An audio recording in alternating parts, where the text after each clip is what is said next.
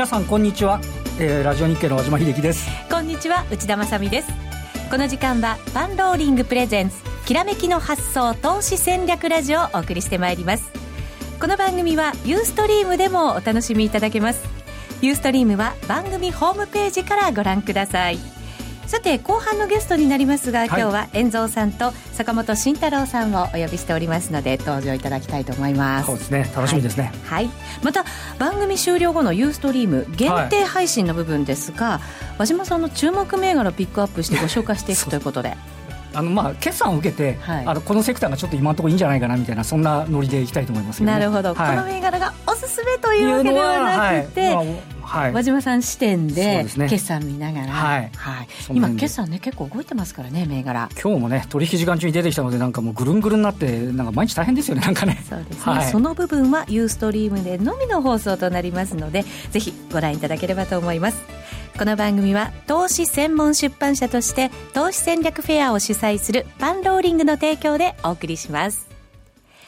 さて、ここでパンローリングからのお知らせです。この番組にも出演していただいた今人気のトレーダー、ヒロピーさんの DVD がパンローリングから発売されます。サラリーマン時代に相場で稼げるようになり、今では脱サラして専業トレーダーとして成功されているヒロピーさんの初の発行物となります。ヒロピーさんが初めてトレードでまともな利益を得られるようになった理由である波動を基本として、ローソク足を中心に解説しています。ただいま予約受付中、波動だそうですよ。和島さん、お若いのにね。そうなんですよ、ね。だから、このまま続けていったら、一体どんな投資家になるのかと。いやはや。楽しみにしております。はい、はい。ただいま予約受付中でございます。先行予約販売としまして、通常4104円が、今なら1000円程度割引となりまして、3000円プラス税金となっておりますので、詳しくは番組ホームページのリンクからご覧ください。さあ、それではまずは今日の東京株式市場の動き、えー、今週の見通しなどを馬島さんに伺っていきましょう。よろしくお願いします。よろしくお願いします。やっぱり決算中心ですか？そうですね。あの、えっと、引け値で見ると、日経平均って先週の金曜日が17,446円。はい。当たり前なんですけどね。で、昨日の引け値が1万7425円。うん、今日の引け値が1万7442円って全く動いてないですよ、これね。本当ですね。なんかね、いろいろある、あろうかですけど、引け値に関してはまあほぼ動いてないということなんですけど、はい、まあ今日について言えば、あの、えっと、まあ、今日、あの、アメリカがとりあえず小幅安でとどまったっていうのがまず一つポイントだったかなと思うんですよね。はい、先週の金曜日にアメリカ株ガーッと上がってって、ドルもすごいガーッと上がってって、したら、クリントンさんがメールの事件で、再捜査だって話になって、ぐーって伸び悩んで、うん、もしかすると、あのー、で、昨日のニューヨーク、その影響でさらに下がるんじゃないかっていうような警戒がありましたけど、まあ、とりあえず、ちょぼちょぼ安ぐらいで済んできたと、はい、いうことなんで。為替も円高方向にあまりいかなかったですもんね。動かないですね。だからまあ、104円台の半ばぐらいでいてくれれば、別段、あの、東京市場としてはそんなに警戒もないというようなことでありますんで。アメリカ見ながらって感じですかそうですね。で、まあ、今日朝から、あの、まあ、昨日の決算ものですかね、まあ、いいところで言うと、えー、ちっちゃい小ぶりだとね、あの、近電とかあけぼのブレーキとか合同製鉄とかっていうのが増額だったり、それなりの決算出してきて、うん、えー、朝から買われ。で、一方で村田とかパナソニックとか、あの、減額修正出したところは、まあ、要件売られっていうような展開になりました。うん、で、あの、今日もう一つのポイント、まあ、ほとんど、あの、市場関係者見てもいなかったですけど、一銀、一応日銀の金融政策決定会合っていうのがあって。そうでした。そうなんですよ。で、一応それがあの昼休み時間中に出て、まあ、予想通り何もなしなんですけど、はい、今まだ黒田さん会見してるんですかね。あ、そうですよね。はい、で、えっと、動かなかったものの、日経平均は5場から少しこう、買い先行になり、えー、特にその銀行株あたりがね、あの、まあ、ないことを確かめて少し安心感が出たというような形で、うん、えー、メガバンクなんかがしっかりでしたと。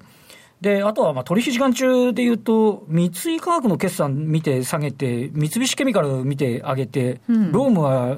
上下に乱高下みたいな、うん、まあね、瞬間に織り込むってもなかなか難しい部分ありますけれども、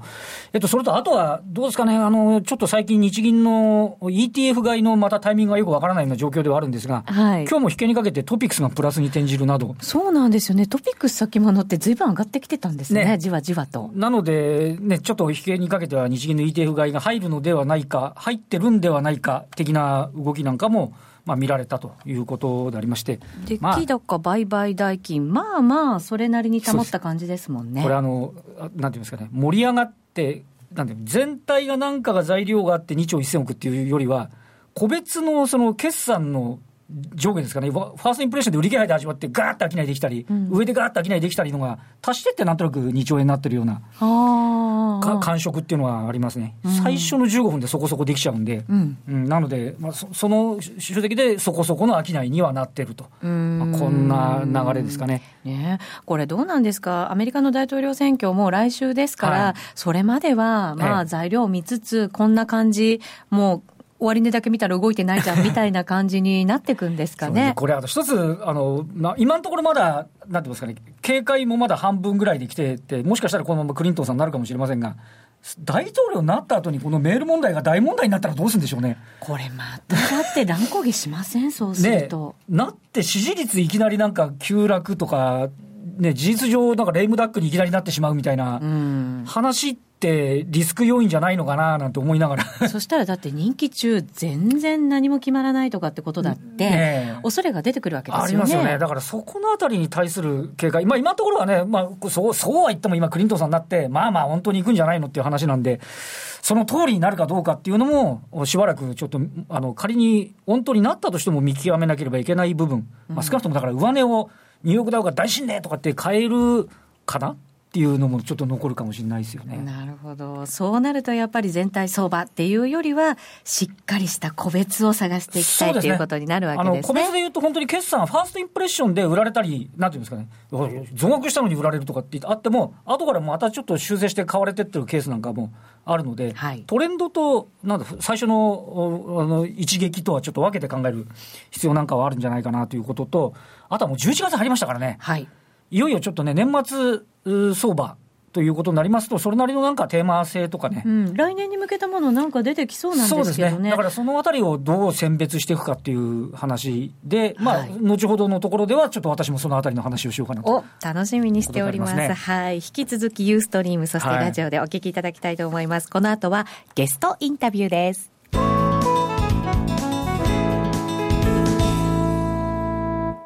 それではご紹介しましょう。もう番組ではおなじみとなりました。まずは、遠蔵さんこと田代岳さん。あ、こんにちは。よろしくお願いします。よろしくお願いします。そして、B コミさんこと坂本慎太郎さんです。よろしくお願いします。よろしくお願いします。どうですか？全体相場ね、やっぱりさっき和島さんが言ったように、本当に終値見ると動いてないじゃんっていう感じですけど、お二人のトレードは、うんそうですねあの動くものに乗るしかもないんですね 待ち構えてちょっとスパンを長くして持ってるものもあるんですけど、はい、まあ、決算いいもの中心に、うん、やっぱりその継続して買いが入るので、まあ、それを持つというのが一つと、うん、あとはもう動いてるものに行くしかないっていうところですね。なるほど。遠藤さんも今大きくうなずきましたけど、まあ、インデックスとか為替とかだめですね全然ね。あの動かないし。あの、さっき和島さんおっしゃってたように終値で見ると全然動いてないんじゃないかな、まあ、そうは言ってもやっぱりあのメール問題があれであれ出た時金曜日、はい、あ来週はもう大暴落だなと思ったんですけど。ましたよ、ね、全然動かない方がまた不思議で、うん、あのクリントンさんのメールとあのトランプさんの毒舌はもう話題にならないのかなみたいな。ね、アメリカだとどんな状況なのかね、ねちょっとこっちだとわからないので、さっきもちょっと言いましたけど、ちょっともしかしたら大きな問題になりそうな懸念もありますよね。あれあれ65万通なんで、多分来週までに型がつかないって言われて、じゃあ、あの大統領になって、ってあれあのまずいことになったらどうするんですか？みたいな、えー、今までそんな大統領っていたんですかね？まあでもほらブッシュとコアで疑惑のあの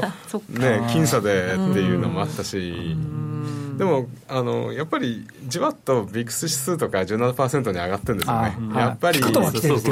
てやっぱりあのプットオプション買う人はいるんでしょうね。将来の変動を予測している人は少しずつ150プットもね下がらないんですよ。まあもう2円3円なんですけど1円になんないんですよね。へえなんかそういうこうビックス指数みたいなものもやっぱりこうなかなか相場全体が上がらないってところのこう重しにはなってるんですかね。っていうかもうあれじゃないですか。あの大統領専用じゃないですか。だってもう、もしあれだったらそれかしかないじゃないですか。そうですね。トランプさんそうか、ね。もう備えてるんですね、ね。皆さんね。1円ならいいかと。ベットしてみるかっていう人が出てきそうですね確かにね。アメリカの S q はまだもう1一週間、日本から伸びますからね。ははい。いビックスの方がまあいいと思うんですけどね。なるほど。そうですね。アメリカそうですよねねさてさて、そんな相場の中ですから、出てきた材料をうまくこう使っていきたいなっていうところなんですけど、どうですか、このところ出たニュースで、結構大きなものも出てきたんじゃないですか？そうですね、ええ。やっぱり昨日のニュースは、まあ、動きましたよね、まあ、出来高もできましたし、大手海運3社の大手海運三社、。はい。昨日私、あの午前中、あゼマのキャスターやってて、はい。で記者会見、最初は商船三井と川崎線って言って、で優先もっていうような話になって、で株価がごーって動き出して、でしたら今度、午後になったら、皆さん、うちに大赤字みたいな、ひょーって言って、なんか帰ってきましたよね、なんかね、すごいボラでしたね。確か上髭長くね、作ってましたもんそう。それ。まあ投資するときに、まあ、そのトレードを、まあ、どうどういうふうに価値にやるかとか、ストーリー、シナリオを立てながらまあやるんですけど、はい。まあ、そのエッセンスをとりあえずニュースとともに、今日は盛り込んできましたとはいいうところですね。はい。はいそういうじゃあニュースが出た時に、はい。はい。じゃあまずはそのシナリオをあそうですね。はい。こうこうつけていき、はい。作っていくんですか、自分で。はい、で今日は、僕、え。え今、事務所に、あの手伝ってもらいながら、まあ、そのトレード教えてるのがいるんですけど、はい。まあ、伊藤さんっていうんですけど、ちょうど出てくるんですけど、伊藤さんはい。伊藤さんの、えートレードも見ていて、でそれをまあ教教えながらやってるんですよ。で、はい。まあ、こういうところを見とけよという話を、まあ、するんですけど、あのトレードは一つの材料でそのトレードするっていうのは、やっぱりちょっと、なんていうの、安直だなと思ってまして、まあいくつかその要素を複合させて、リスクリターンを考えてトレードするっていう、まあ、形がもうこのギュッと詰まってるんですけど、はい。まあ今日はその話をしたいなとはい。いうところですね。よろしくお願いします。はい、よろしくお願いします。はい。で、まあ今日はあのですね、まあこの昨日か昨日はまああの海運3社、大手海運3社の,、まあ、あの事業統合と、事業統合というか、まあ、11時から発表しますみたいなヘッドラインが、はい、出てたんですよ。はい。でこれは、まあ、日経さん後からこれつ、追記されているんですけど、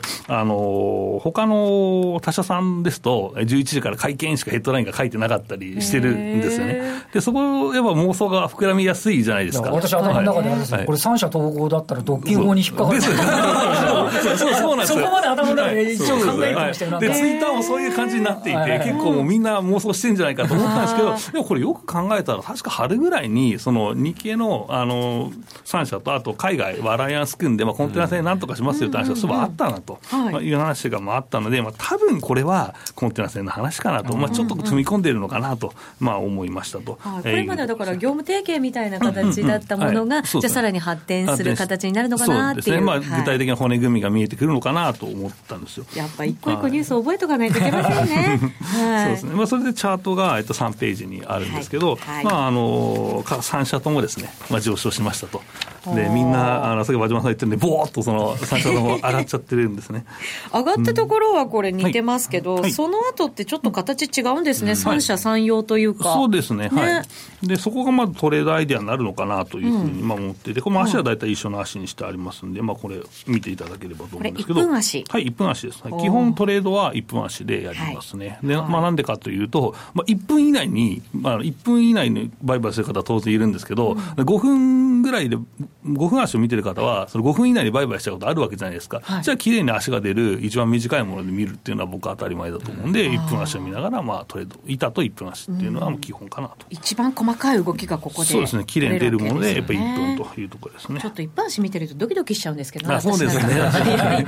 ピコピコしてるんですね。そうなんですよ。すぐ手締まいたくなっちゃったりするんですけど。はいそうですねはい。慣れないといけませんね。はい、でそこでまあ何をまあトレードするのっていう話をまあ伊藤さんとしてまして、はいでまあ、判断のポイントってこんなのがあるよっていうのが4ページですね、でそれ冒頭に、えーお話しした通り、まあえー11時から会見とまあいう話があったんですけど、えー和島さんおっしゃった通りそのまあコンテナ事業投稿だと思うけど3社合併みたいな話になっちゃう。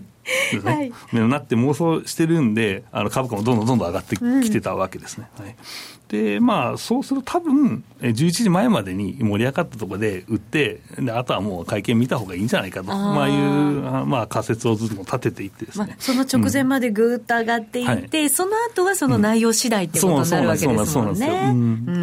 んで、まあ、3銘柄ありあるじゃないですか、大手3社あって、はい、どれを買うかと、まあ、いう話であね、3社あったらね、難しいですよね、しかも瞬時に選ばなきゃいけないんでしょ、うんうん、はい、でそれはまあ次のページにあるので、後ほど説明したいなと思うんですけど、はい、まあ、あとはその、まあ、11時までがおしめ買いというか、まあ、買いが続くんじゃないかという話があって。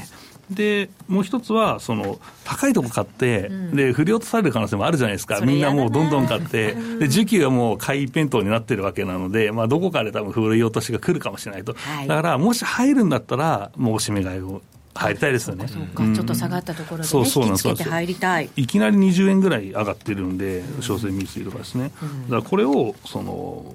なんとかですね、えー、うまく買うにはどうするかと。い。うのはまあ言いたいもんで、今日はちょっと板の話すると時間がなくなっちゃうんで、はい、板の話はまあ、えー、まあ、後日。後日どっかでと。いうことはい、になるんですけど、えー、次のページですね、はい、で商船三井に、えー、絞った理由ですね、はい、これはまあいくつかあってですね、えー、まずですね、えー、ベータ値が高いんですね、商船三井は。はい。まあ、あのトピックスも基準にしたら、トピックスが1動くと、うん、えー、その、えー、個別化はどのぐらい動きますかというところなんですけど、まあ、その感濃度みたいなもんです簡単には。はい、で、まあ、これがですね、まあ、商船三井一番大きいのはもう知ってたというか、昔からそうなんですよ。うん、あのうん記憶あるかどうか分かんないですけど、リーマンショックの前とか、はい、やっぱり商船水がものすごい上がった時とかもありましたよね、のところからも10倍とかですよね、もう2000円とかでさえあったと思うんです、はい、あんなのもあって、やっぱり商船水がベータがずっと高いんですよね、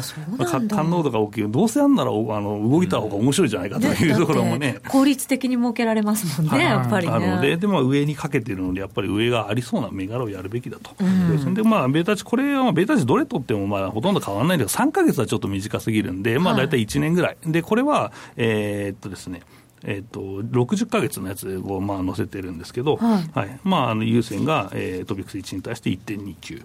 で、商船密は1.71、川崎汽船は1.25というところで、まあ、商船密やっぱり動くんですね、この数字が大きいほど動くという形なので、動くと。これ、業種別で何かあったときに、この銘柄が一番動くみたいなやつを、はい、なんか覚えておくといいですよね、整理してね。イメージは、まあ、毎日トレードしてるんで、イメージはあるんですけど、僕、ちょっとあのトレード7年ぐらい、まあ、ファンダマネージャーって離れてたんで、あれなんですけど、まあ、大体イメージは、はい、あのファンダマネージャーでもやっぱりその戦略を組むときに、そのベータを見たりとかもしますんで、大体イメージは、はい、できてるっていうのがあったんですよ。なるほど、ベータ値、覚えておかなきゃいけませんね。で結果、結果を先に言うとですね、はい、やっぱり商船三井が一番動いてるんですよ。でたまたまこのベータ値の通りの順番に、あの昨日の終値から高値。を取ると動いているというのが分かる、やっぱ商船三井動いてるじゃんっていう話に今なると。やっぱり意識してる人もいるからでしょうね、はい。うん。うん、そうそうそう、俺もあるし、うん、あると思う。ので、好きな人もいるんでしょうね、多分その銘柄が。かもしれない。うん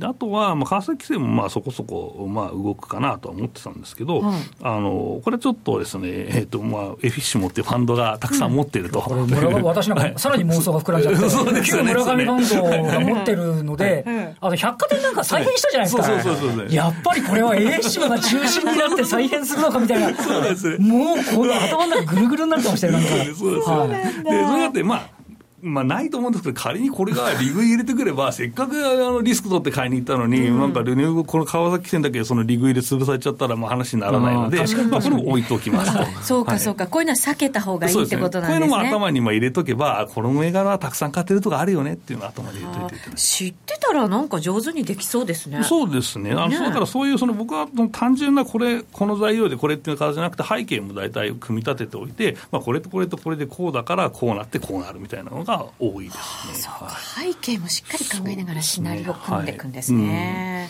で、それで貸借倍率ですね、まあ、需給、需給もやっぱり重要だと思うんですけど、これはもう空売りがたくさんあると踏み上げてくるわけじゃないですか、うんはい、上がるとですね、まあ、その期待もまああるというのをまあ考えまして、まあ、優先はえ買いの方が多くて、うん、で商船三井はえ売りの方が多いと。あそういう意味では、だから商船三井、はい、そうですね、まあ、川崎汽船は実はもっと売りの方が多いんですけど、それはちょっとまああの除外という形で。さっきの条件がはず、うん、ありますからね。そうですね、まあ、そうすると、商船三井いいんじゃないかなという形で、商船三井に絞ってトレードをしますと。はい、実際に伊藤さんが。で伊藤さんがついにトレードをすることになるんですけど、はい、まあ、ここでまあ3つはね、最低でもチェックしましょうと、うん、これ、スクールでもまあ常にまあ言ってるんですけど、そのエントリーする前のチェック事項というのがありまして、一つはまあ指数ですね、今日日経平均って上がってるのかな、下がってるのかなっていうのが指数と。全体相場、うん、はいで、これ弱い時に買い向かってもしょうがないんで。確かに。あと板ですね。で、これ板の強さ、弱さっていうのは、まあ、この話、ちょっと今日はしませんけど、まあ、板がまあたくさんアルゴリズムの売りが出てて、これは弱い、明らかに弱いっていうところで入っていっても潰されちゃうんで、はい、まあ、そこは見ましょうと。はい、で、苦手な方は、まあ、1分足の形でもいいと思います。はい。1分足の形で、この形だめだよねって、下切れてるよねとか、どんどん下で安値更新してるよねっていうところで、買い向かっても逆張りになってしまって、そのまま 流れに飲み込まれてしまうので。超短期のトレンドみたいな感じですね。あそうです、そうです。まあ、まあ、まあ、トレンドですね。結局指数のあの個別版みたいなもんですね。はい。でトレードと、あとは、これで次が結構大事なんですけど、はい、えっと、利益確定とロスカットのその場所をあらあらかじめ決めておくっていうことですね。これってだから前のその高値だったりとか安値だったりとか、この辺いっぱい株価止まったよねとか、そういうところ、そうですそうです。あ例えば板もそうですね。あのでっかい塊があるんでここで投げたいとか、うん、あとそのリスクリターンですね。あの 3, 3円下までに投げたいと思ってる人がいたら あの、まあ、利食いは3円以上取りたいよねと。その割に合うような板の中で売買しなきゃいけないので、うん、その辺の、えー、利食いとロスカットの許容範囲を最初から決めておくと。いうのを、まあ、言って伊藤さんに、じゃ伊藤さん、これ入るのいいけどさ、どこで買って、どこで売るんだよって、ここここですかねみたいな話をしていて、で僕もディーラーの頃も初心者の頃は、やっぱりずっとやっぱり言われてたんですね。まあ、まあ、僕の最初にいた会社は、その教えてくれるっていうか、そのちなんていうのかですかね、あのまあ、先生みたいな、中途みたいな人がいて、であのこの銘柄あの買いたいんですけれども、どこで買うの？で、ここで買って。買いたいと思います。どこで売るの？ここです。ここか？みたいな。ダメだろう？みたいな話でいつもね、言われてたんですよ。はい。まあ、そんなのがあってですね、まあ、リグイトロスカットを決めて、まあ、入るというのは基本です。